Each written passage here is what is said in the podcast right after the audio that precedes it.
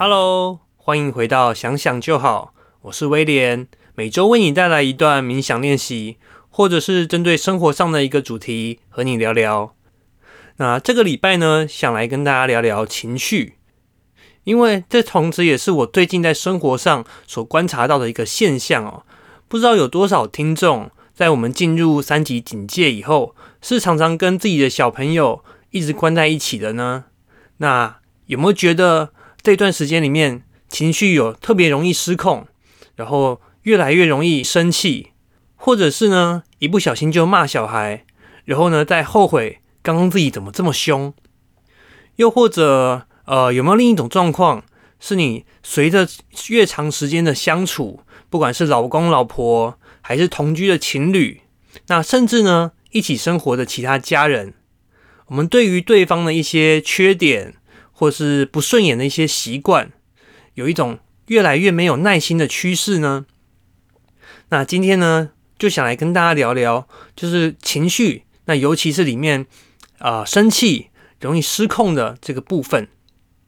啊。其实呢，大家想想就好。频道刚刚开始的时候，就有朋友问我说：“哎，能不能来聊聊，怎么样在顾小孩的过程中，怎么样呢是比较不容易生气？”比较不容易情绪失控的这个主题哦。那说实在哦，我自己呢是一个蛮不容易生气的人。换句话说，我自认为自己的情绪管理还蛮不错的。其实呢，我对这个话题也是很感兴趣。但是为什么这个话题我中间一直没有聊到？问题就是，我虽然很有能力去控管我的情绪，但却也没有搞清楚哦，情绪管理的好不好？那其中的关键到底是什么？当你容易生气的人跟不容易生气的人中间的最大的差异，到底关键在哪里？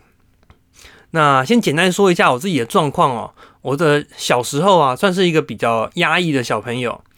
就是说有些时候在别的调皮的小孩捉弄的时候，那虽然我不容易生气，但如果说别人因为你不生气，然后呢就一直试探你的底线，然后一直开玩笑，那累积了一段以后，就会一次的爆发。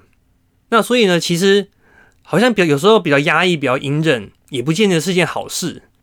所以最好的方式哦，是了解自己的情绪，然后呢，能够针对自己不足的地方去做调整。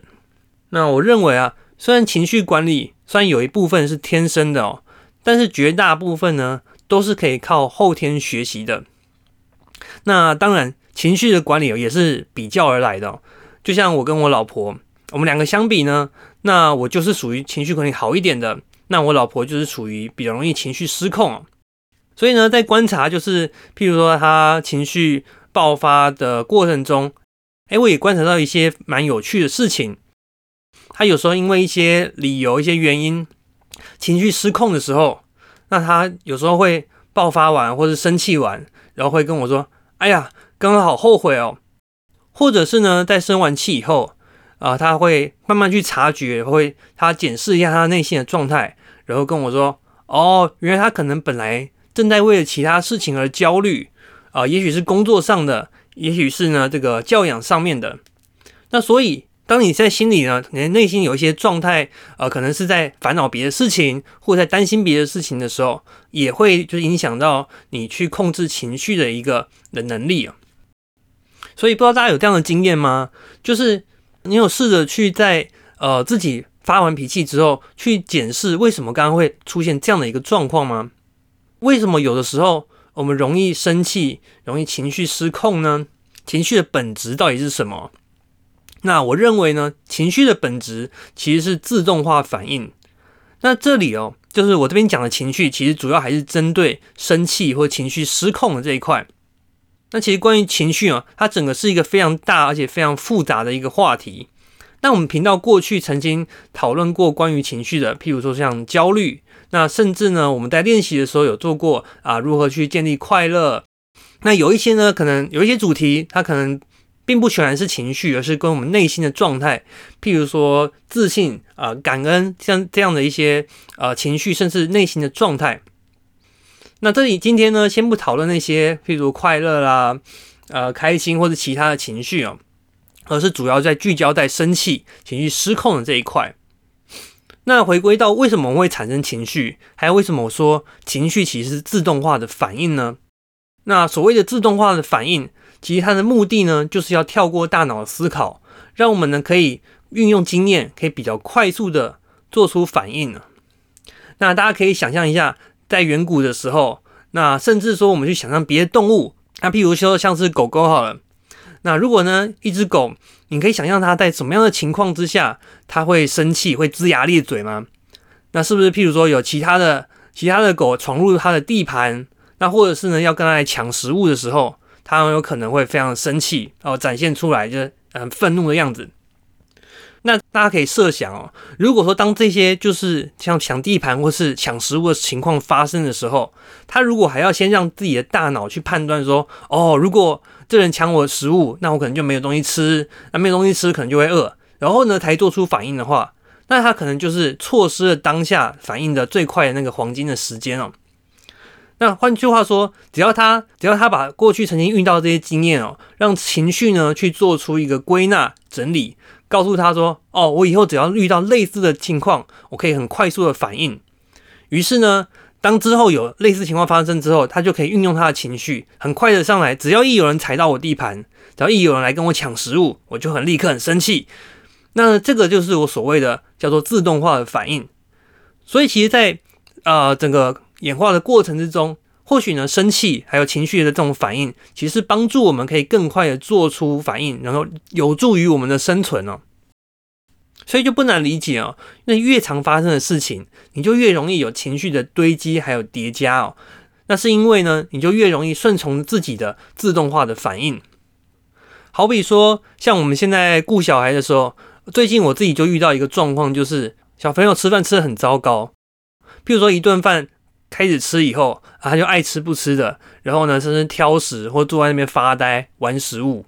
那这个情况，我可能我在第一次、第二次遇到的时候，我都会想说：哦，好好，你可能你可能是没胃口，或者是呢，他就是挑食。那我会好言相劝，可能慢慢的跟他讲。但是当这个状况发生到第三次、第五次，甚至十几次的时候，那我就会觉得我特别容易的容易生气哦。那就跟我刚刚讲的，就是当越常出现的状况，那我的大脑就会根据经验，让我呢能够减少大脑去思考的负担，而可以更快速的做出判断、做出反应了。那又好比说，如果啊你的情侣、你的另一半常常会有一个不好的呃习惯，譬如说他常常忘记关水龙头，你是不是也很常在第一次、第二次的时候，哎，你可能会讲到，哎，那提醒他。但是当当这个状况不断的发生的时候，是不是就很容易哦？怎么又来了？我真的很气耶。对，那所以它这样的一个状况，就是我刚刚讲的自动化反应。那如果呢，我们运用神经语言程式学的观点来看呢，这样的一个过程，我们又有一个专有名词叫做心锚的叠加。那所谓的心锚，就是呢，当我们在发生一件事情之后。好像你把一个毛抛到水里面，然后它就定住了。就是以后遇到类似的事情，我都会不断的想起这样的一个画面，这样的情绪。而且当不断的累积的时候，这种情绪呢就会越强烈，越难以去破除。所以呢，到底要怎么样去改善情绪呢？那其实做冥想对于情绪的管理有非常好的一个帮助。那主要的两个理由，第一呢，是我们。可以去有意识的去训练我们的专注力。那之前有提过，其实冥想的最重要的本质之一，就是呢去察觉自己内在的运作的状态。当你能够去察觉说，哦，我当我在生气的时候，我的大脑正在发生什么事情，那你就会比较容易的去控制你的情绪。那再来呢，哦，相信很多人曾经听过一个说法。就是当你快要发脾气、要生气的时候，你如果能够暂停一秒钟，然后再停一下，让自己停顿一下，把自己跟自己的情绪中间留下一个空间，你就能能够控制你的情绪。但是实物上，我觉得这个东西是呃蛮困难的。你都已经要发脾气起来了，你怎么会还能够留下那一秒的空闲？通常比较常常见的，则是说你已经先把脾气发完了，你才会想到说啊，如果下一次我能够停一下，那有多好。那所以呢，冥想它其实另一种层面上面，其实就是能够让我们呃跟自己保持一个距离，让我们的呃心智跟我们的情绪之间能够多一点的空间，那这一块呢，一样哦，我们会在下一段的练习之中来做这样的一个冥想练习，其中呢就会加入一个所谓心智预演的这样的一种引导的方式。好啦，那如果你对今天的话题觉得有兴趣啊，或者是有不同的想法，那也欢迎哦留言，或是到我们 FB 的社团加入我们的讨论。那今天的话题哦，我们先聊到这边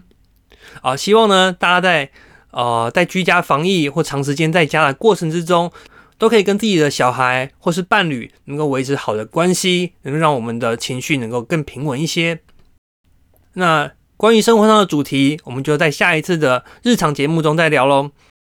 那在下一段的练习之中，我们则是会带你进行一段能够训练我们控制情绪、能够不那么容易发脾气的一段冥想练习。好，如果你觉得喜欢我们今天的节目啊，欢迎按下关注、订阅，来收到我们最新的节目通知。那今天就到这边，谢谢大家，谢谢收听，拜拜。